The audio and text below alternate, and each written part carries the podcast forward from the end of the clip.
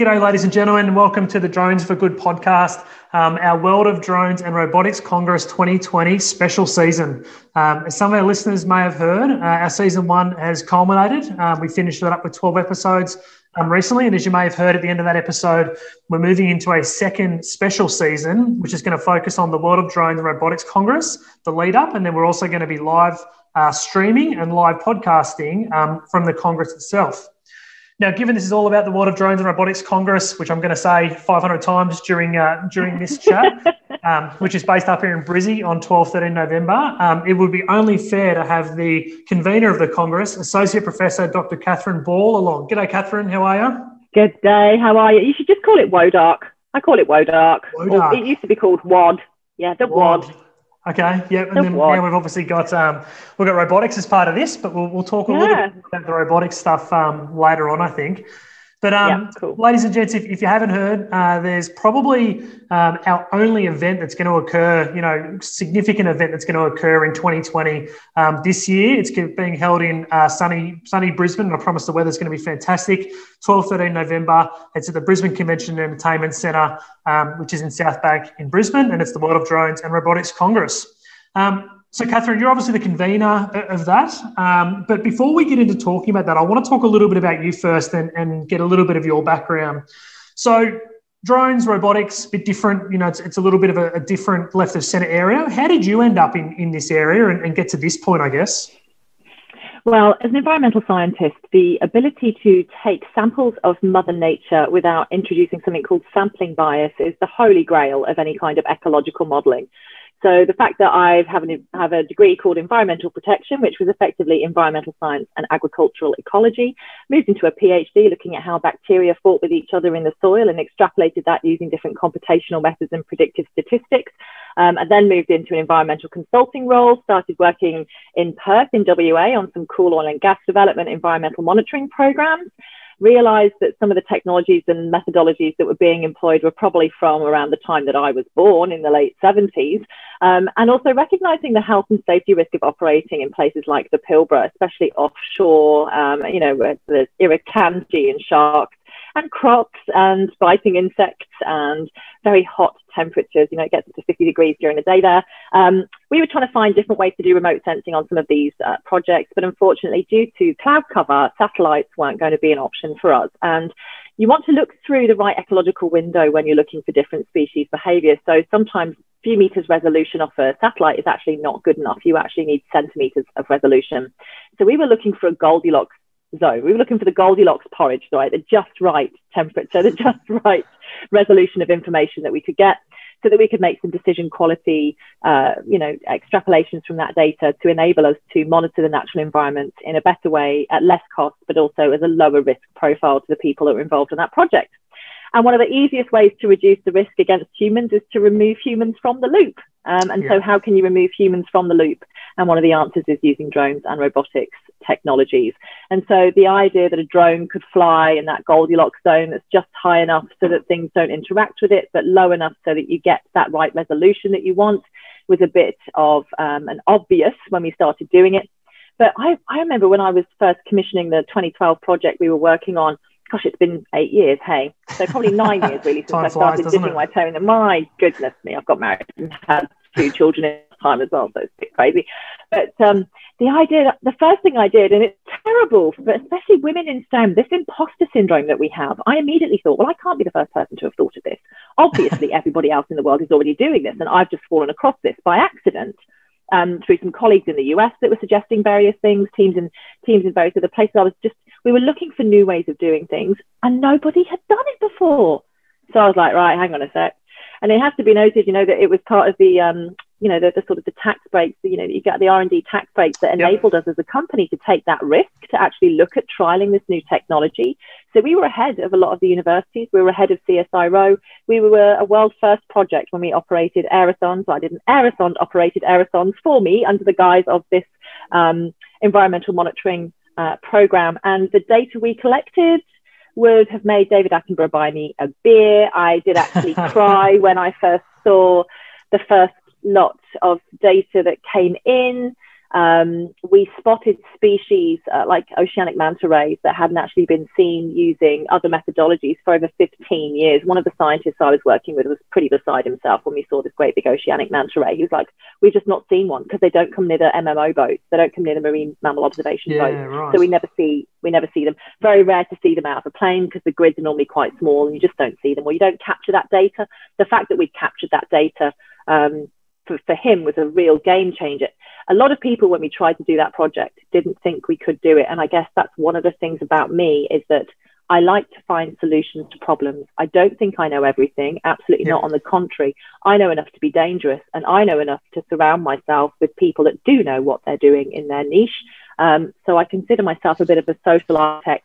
So that's how I got into the drone industry. It was not by means of wanting to fly a drone, but by means of trying to solve a gnarly problem, which was, how do we find information about turtle nesting on offshore sandy beaches when the temperature hits 50 degrees centigrade? And the traditional methodology is to shift people from boat to smaller boat to smaller boat to on foot, around turtles, around baby turtles, and places where you just don't want to put people for the ecological reason, but also from the health and safety point of view.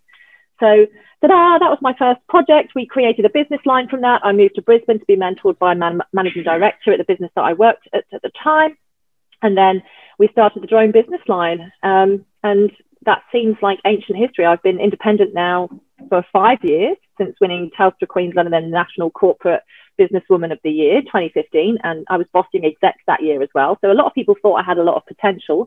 And I'd like to think that we're kind of getting me to live up to that. It's a bit scary when you're put on the pedestal, because the first thing is tall poppy syndrome hits and everyone just wants to see you fall over, really. And so you just try and keep going and engaging people with the fact, just because the spotlight's been shone on something doesn't mean it's the be all and end all. It means that there's an opportunity to connect and talk and work, which led me to creating the idea of the World of Drones Congress 4 years ago, because I needed a place where, as a business person, I'd never been able to find what I'd needed, which was what's going on in the drone industry. Who is flying what? Who is doing what? What are the government doing about this?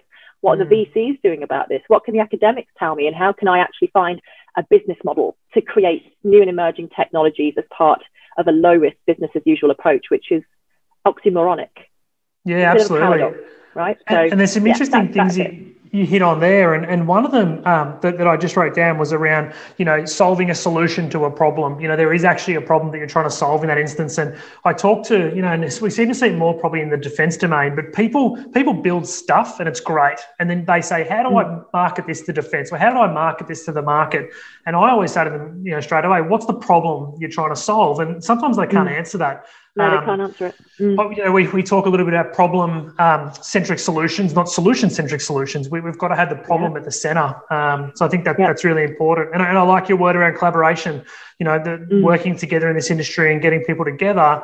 There's that saying that the high tide rises all boats, or whatever the hell it is. And rising tide lifts all ships. There we go. You know it better than I would. But it does. Why would we want to be in a race to the bottom in this industry? Why don't we actually try and bring everyone up to a certain standard? Well, this is the key, right? Collaboration is the new competition, especially when you're dealing with an industry like ours that has been growing in a different scale across different aspects of the industry. So the one person in their drone type businesses that sort of were released when CASA deregulated the sub 2kg class. But also those of us that need the long-range heavy gear but don't need to be military restricted, in that we want to use sub-military grade things that aren't ATAR restricted. We want to operate in places like Fiji and other countries that might still have non-proliferation and ATAR restricted type restrictions on technologies that we can take from Australia. And also then this is the terrible balance. I feel like the drones industry is this terrible juxtaposition between a number of colliding industries. You've got the aviation industry, you've got the car industry, you've got the agriculture and ag tech, smart tech industry. Then you've got the, delivery drones. And people might laugh about the idea of delivery drones, but we've got some amazing people coming along to the Congress, one of whom is a Canadian company that was using drones to actually take COVID sample kits in and out of Indigenous communities in Canada, First Peoples communities, which would have been like a 5-hour car drive or a 30-minute drone flight. And we know that Macanet back in 2016 started with their sort of MO being about delivering, this might sound a bit strange, delivering sputum samples from remote villages in Papua New Guinea to testing labs to work out antibiotic resistance so they could actually provide the right antibiotics for tuberculosis to these villagers. Yep. So these things we say, this is great, absolutely, this is a wonderful use of this technology. And in fact, I beg your pardon, I think MAPAnet were trialling that back in 2012, 2013. I'd have to go back and check. So they were trying that for a long time. The technologies with the limitations, the problems, the number of problems that needed to be solved will never run out. That's right. And so, yes, I like to think of this as a problem. You find a problem and then you solve it with the best technology. And it may not always be a drone, but I think it's becoming more and more likely to be a drone because of the way drones are technologically advancing, but also, what's more important, the way our insurances and assurances around these technologies and the business models that surround those technologies are also advancing. That, to me, is just as important as the technological advancements, because if you can't insure it, you can't work, basically. Yeah, absolutely. You can't work for anybody if you haven't got insurance. So, and you're exactly right, though. You know, the technology is not always going to be drones, and that's an important point to make. And, you know, we've had a client that wanted to do X or X and Y, and we sort of said, well, we think you can do Y, but X can actually be solved better by this different type of technology. And I think, you know, it's just as powerful to say to somebody that a drone is not the solution as it is to say the drone is the solution. We've got to maintain our integrity across the industry as well. Oh, absolutely. I mean, I've been out and spoken, particularly in agricultural towns in central West Queensland. I mean, the first thing that I'd say is, look, I'm not here to sell you drones. They may not be the solution for the problem. You could just see the stress drop out of their shoulders that they weren't about to get a hard sell by someone around how brilliant drones were for agriculture. Look, in the right place, on the right problem, in the right niche, they're brilliant. But exactly right. Also, there's been a lot of overselling and under-delivering by people across all industries, but I've noticed it particularly in the drones industry that we need to make sure that we don't do that. But that's the rush of a new technology. That's the dot-com boom that we all got. That's the mushroom cloud that we've all seen. But we've come over that. We've come over that hump now in terms of the boom of it, and now we're really into the consolidation phase, which is why I think the Congress is still very relevant, and why I think adding robotics to the mix is probably actually quite smart, because all drones are robots, but not all robots are drones. And so overlap is significant and therefore not to be ignored, really. Yeah, sure. So back to our, I guess, solution, and we want to find solutions to problems. So what problem was there, you know, 4 years ago that required or the need was there to actually raise the Congress back then? What were you trying to solve back then, and has that changed and evolved over time?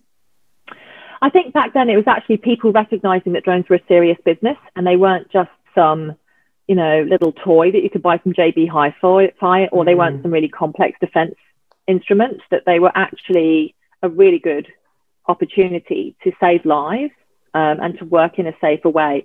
There was a big thing that happened, really, which was when I was trying to work with drones 8 years ago, you know, the idea was you were trying to sell it as this great solution, great solution, great solution. And that's the carrot approach, right? The stick approach is now very fashionable. So the idea now is this health and safety law that basically states, in some term or another, the idea that if there is a known available technology and you don't use it, and then you have an accident on the site, as a board director even, you know, the idea of corporate manslaughter, this can go all the way up to the C-suite.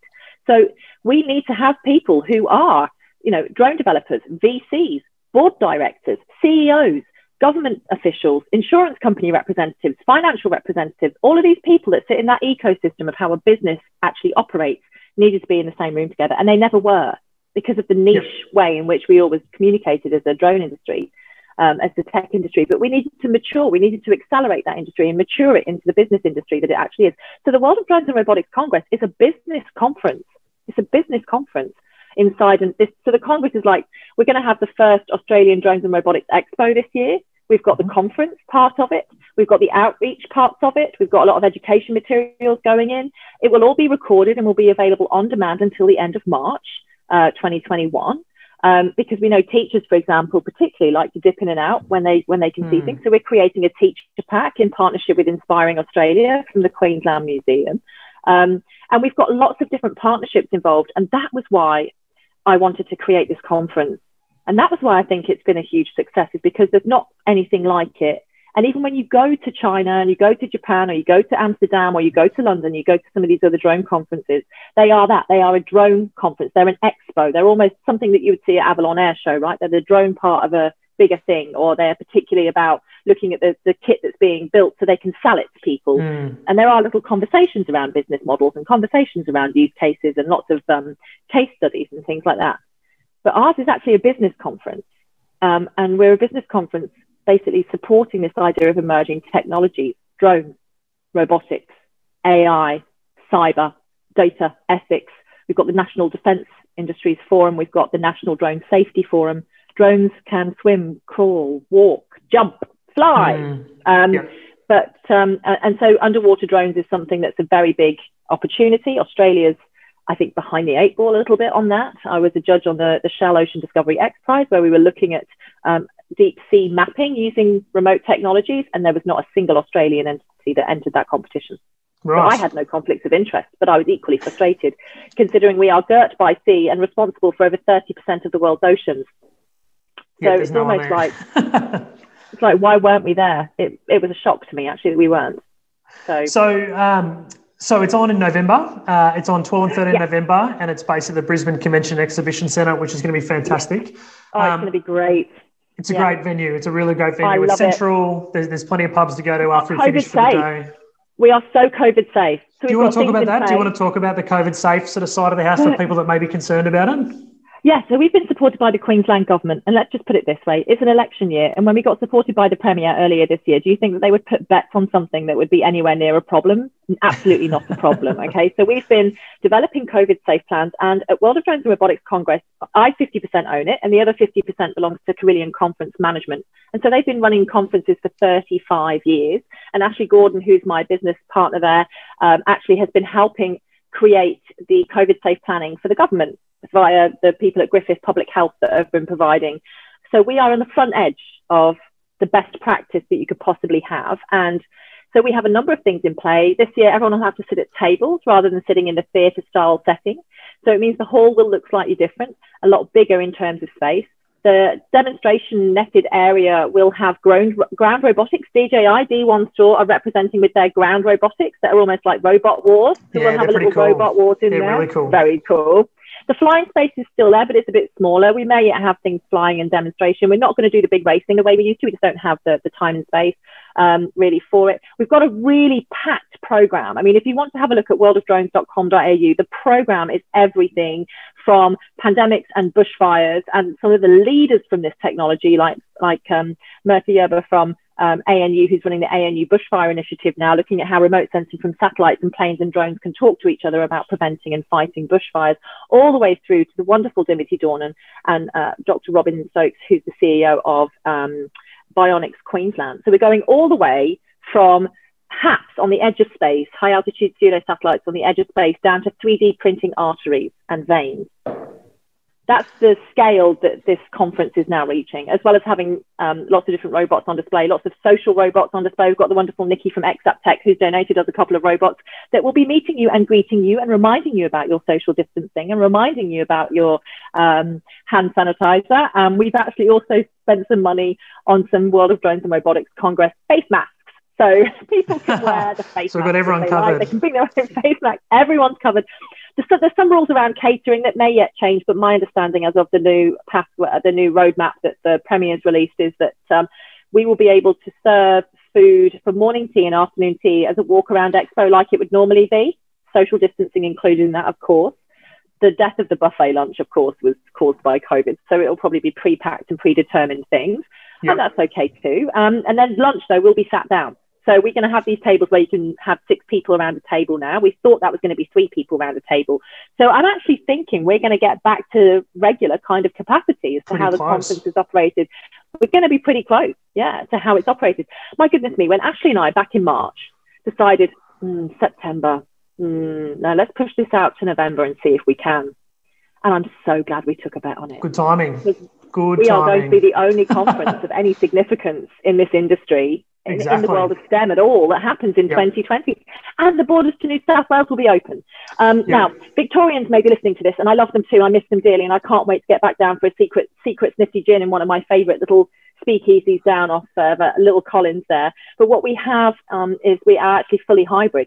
So we've actually spent a bit of money getting broadcast quality capability, so people can actually get online access. And we're happy to share the 30% discount code across everybody who's subscribed and who's interested. Get in touch. Happy to give you a 30% discount for online access for listening to this podcast. And what it means is that you can actually access the Q&A and the live stream as if you were actually sat in the room. So you can actually ask questions of the speakers from your app on your phone whilst you're watching it live through your computer. For people in different time zones, obviously we're pre-recording, well, we're recording it and then people can watch it on demand until the cows come home, until the end of March. But we wanted to have as visceral experience as you can whilst doing it remotely. This is not about just having a load of people zooming in. This is actually filming something where people are. And so people that have booths, and I know Mirragin are a main sponsor for us this year, major sponsor. Thank you so much for supporting us. No worries, we're excited. People can zoom in to you either through your expo, virtual expo booth, or they can actually zoom into your actual expo booth physically itself and speak to you. We have some social robots that we're hoping to get up and running, and we're having volunteers walk around with the robots. Who said robots took jobs? Robots create jobs, as far as I know. So we're having people that are walking around with the robots that people can beam in on and say hello to people and have a look around and everything. So we're trying to keep it as visceral as possible. But the hybrid conference is here to stay, and we'll probably be one of the first ones that you'll see of any kind of major conference.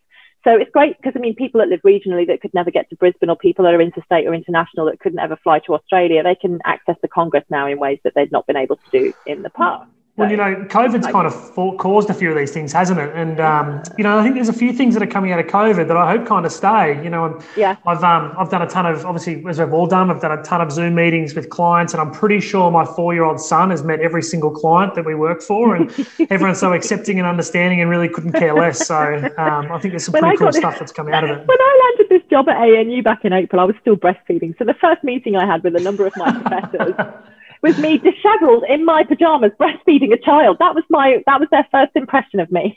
Welcome to 2020. I am unapologetic. Yeah, absolutely. Hey, and you mentioned the hybrid event, and I think I'm emceeing one of the panel events. So I'm looking forward to seeing and understanding how that's going to work, and hopefully an ex-army officer can work out how to use some of this technology. You'll be fully interested. Don't you worry about that. So people that are beaming in, that are live streaming in, will be on the main screens, and then on what we call slave screens, which is a terrible expression, but baby screens, effectively. So it's master and slave, you know, there's terrible IT terminology in this, but so mother and baby, let's go that. Mother screen. I heard terminology the other day, leader and follower screens. They were leader and follower screens, which I thought was very 2020 and a little bit better. Yeah. That's better. I prefer that expression. Let's go with that one. So then when they're on the actual panel, they'll also be live and watching and hearing you live. So it's just like they'll be on a little beam-in robot right there in front of you. And when people are watching it at home, we've got somebody who's taking all the different channels in, because we have, for your session, I think we have a couple of live stream beam-ins that people are trying to get here. And now we know that the New South Wales border will hopefully, fingers crossed, be open by the 1st of November, if not earlier. If they can continue with their zero community transmission, it may be earlier down to Sydney, which will be fabulous. But yes, so everybody at home will just see it like it's a perfect TV broadcast version of that.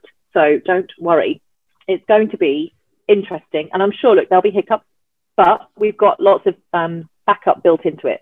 So there'll be ways in which we can get around those hiccups. So don't worry. And we're testing everything so much. We're testing.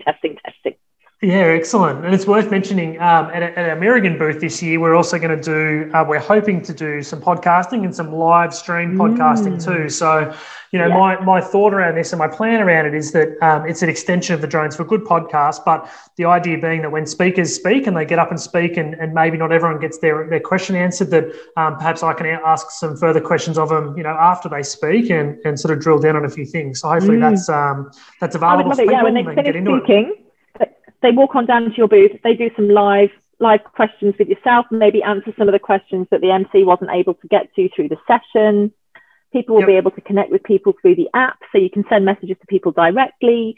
One of the things that you will miss when you're not there, though, is that accidental networking, except I will be highly encouraging even people who are there to continue connecting. And so once we have everyone there, it's a bit of a community thing, right? So it's just a matter of just still following up.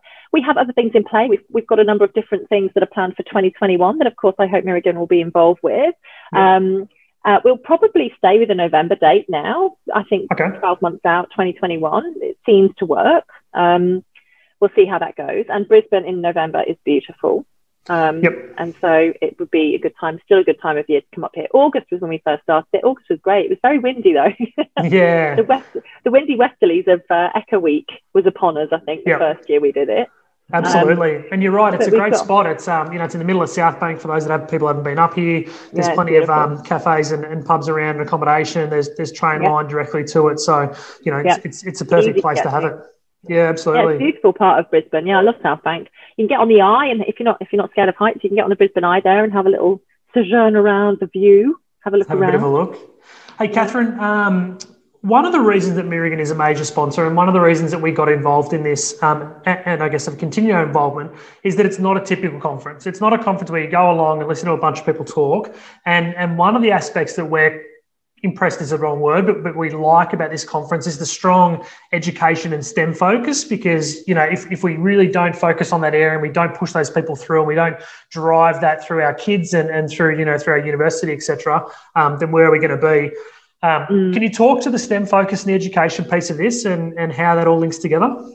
Yeah, so we actually have, even though it's not on the program on the website yet today, it will be released soon. We're actually going to have an education session there for parents and teachers. And what we're doing is we're actually putting together a teacher pack, which has been sponsored by Inspiring Australia. So very grateful for Inspiring Australia grant by the Queensland Museum. Thank you to Carolyn and Shelley there at the museum. We are producing a teacher pack, which will include lesson plans. It will include curriculum mapping. It will include resources, further conversations and opportunities for people to integrate drones either through simulators or through actually having drones into their classrooms. I'm really getting into the idea of drone simulators at the moment. It's a really cheap and easy way to get drones in the classroom without actually having to have drones being bought and batteries being charged. It's a really great way of doing that. Well, simulation's a great way to reuse and you know, do again, as opposed to just doing once and then, you know, not being able to do it again. Yeah. And you can, this particular software is Zephyr Sim. It's somebody that you can actually use iPads or iPhones or tablets that you might have in the classroom already as a controller rather than having to buy a controller. So that's great. But yes, so we're having this education roundtable, effectively an education workshop, which will be a number of presentations that will be pre-recorded. And so that will be released as pre-recorded bonus. When you log in and you register, you can access that whenever. We're going to have that ready to go as though it was a poster session, effectively. The software that we're using, actually called Events On Air, is Australian startup. It's Brisbane-based business, or at least it was when it was founded. It's locally produced software, which is, and I think we're the first big conference to actually use it in a hybrid format rather than a fully online format. So we're quite excited about that.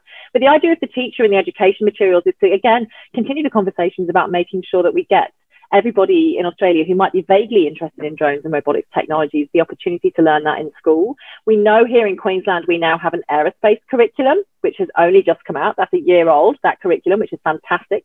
So we've got the QCAA, the Queensland Curriculum Authority, Queensland Curriculum and Assessment Authority are presenting inside that pre-recorded education session, and have always been big supporters. But QCT, Queensland College of Teachers, and Anna Kinane, who's helped me with the Designer Drone competition that we've just finished, and the winners of the Designer Drone competition will be announced, and the resources that we're producing from that Designer Drone will also start coming out over the next wee while too. But for me, there's an education piece that's it's just a bit of a no-brainer. People being able to access these resources for free is key to me. It's the reason why I created World of Drones Education as a sort of a sister company to World of Drones and Robotics Congress, was to allow that to all be released and be on the YouTube channel so people can access a masterclass, they can access an education panel, they can access lots of different things through the website, but also through the YouTube channel completely for free. The industry needs to do this because we need to encourage people into this pipeline. And the drone industry is the pipeline to the aviation and aerospace industries and the space industries. And one thing we are seeing now with some of the predictive modelling is that we are going to have an aviation boom off the back of this. People will be flying again by the end of 2022, the way they were flying in 2019. Domestically, that's probably going to be mid to the end of 2021. We'll definitely have a travel bubble with the Pacific, and which countries that will be early 2021. I think Air New Zealand talking January. And so, you know, January 2021. So we're talking about 4 months away, 3 months away. But we've got a lot of people who've retired or who have left the industry. So we're going to have a gap. We're going to have a pilot shortage. It might sound silly, but it takes 3 years to train a pilot.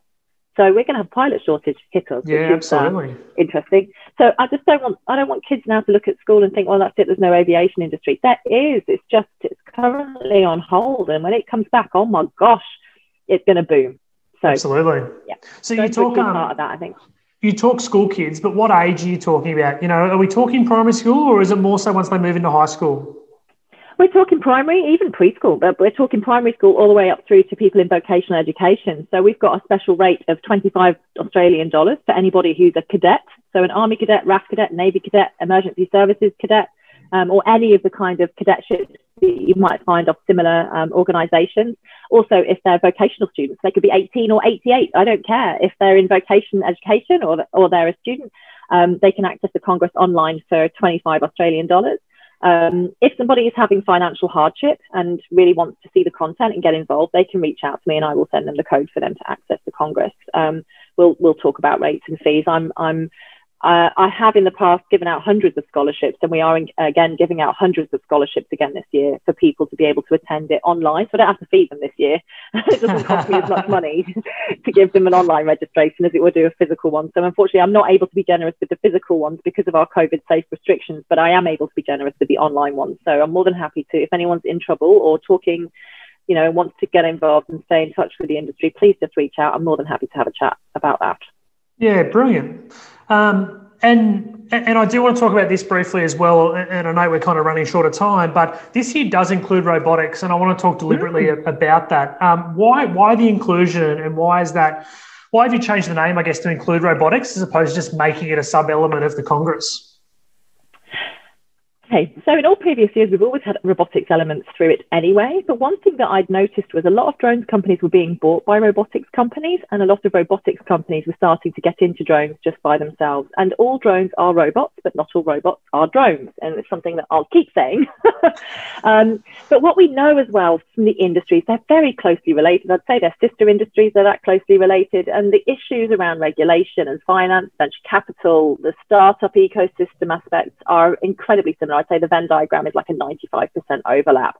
So this is a business conference, okay? So the idea is the business issues around drones and the business issues around robotics are the same. And so in order for people to also understand that drones aren't just those little niche flying things that the military use or flying things that farmers use or flying things you can buy from JB Hi-Fi, to sort of open up and crack open that term, drone, into something bigger than just drone. I've never really particularly liked the term drone, but it's the thing that everyone understands. It's the common lexicon in the media. And so how do you actually open up that word drone? Well, I thought, okay, well, let's just add robotics to this too, because then people will go, oh, hang on a second. It's not just about, I don't own a drone, therefore it's not necessarily something, it's bigger than that. But drones were always bigger than that. And it's just, we're up against this terrible nomenclature. We're up against this terrible lexicon, which tends to reduce the drone industry down rather than expand it out. So that's why I added the term robotics. Yeah, brilliant. Amongst other reasons. So before we kind of finish up, Catherine, it'd be remiss of me not to give you a chance, I guess, to tell our listeners where they can find more information and where they should go. Yes, well, our best place to go is worldofdrones.com.au, which is the website, which has most of the information up and ready. And we're just finishing all of that now. We're in 5 weeks' time at the time of this recording. So it's coming upon us really quickly. It is. Where has 2020 gone? Oh my gosh. It's not called 2020 anymore. It's just called the COVID year. Yeah, well, this is liminal time, you know, it's the time between times. I just don't know where the last 6 months have gone. I've had a lot of family ups and downs and deaths in the family, and oh my gosh, it's just been horrific this year. I think even without the pandemic, it would have been a terrible year. So just the icing on the cake, isn't it? My poor baby that was born in November last year, all he's known is fires, bushfires and pandemics. Yep. That's been his entry into this world. So hopefully it'll give him some resilience. Well, it's my vote that we let's do the World of Drones and Robotics Congress in November of 2020. Let's get into Christmas holidays. Yes. Let's get into New Year, and we can kick off 2021. And then fly to New Zealand in January for a break. I think that's exactly where I'll be headed. But look, the Congress is, it's here, it's literally the only opportunity to get out and meet people inside drones, robotics, STEM, government, any kind of networking you might want to do. That's what we're here for. We've got some really exciting things like a pitch fest that's happening. We've got ideation hubs going on. We've got a way in which you can interact with people in an incredibly COVID safe and very safe manner. We will not be operating if we thought there was any risk. And so all I'd ask as well is if you do come along, that you follow the COVID safe rules and keep everybody safe. And I'm sure there'll be lots of robots driving around to remind you of those rules whilst joining the Congress as well. So I look forward to seeing you in November, either in the flesh or online. And I'm more than happy to connect with people. If you're not already connected with me on LinkedIn, please find me, Catherine Ball. You'll find me on there, or through social media. My handle is at Dr. Catherine Ball on pretty much every social media platform. So please reach out if you have any questions or queries. Exciting. Cool. Come along. Awesome. Well, ladies and gents, Catherine, thanks so much for joining us today to talk about the World of Drones and Robotics Congress 2020. Mirragin is obviously pumped to be the major sponsor of the event. We can't wait to get there and get stuck in, and hopefully we'll see a bunch of our listeners along as well. Thank you. Thanks, Catherine.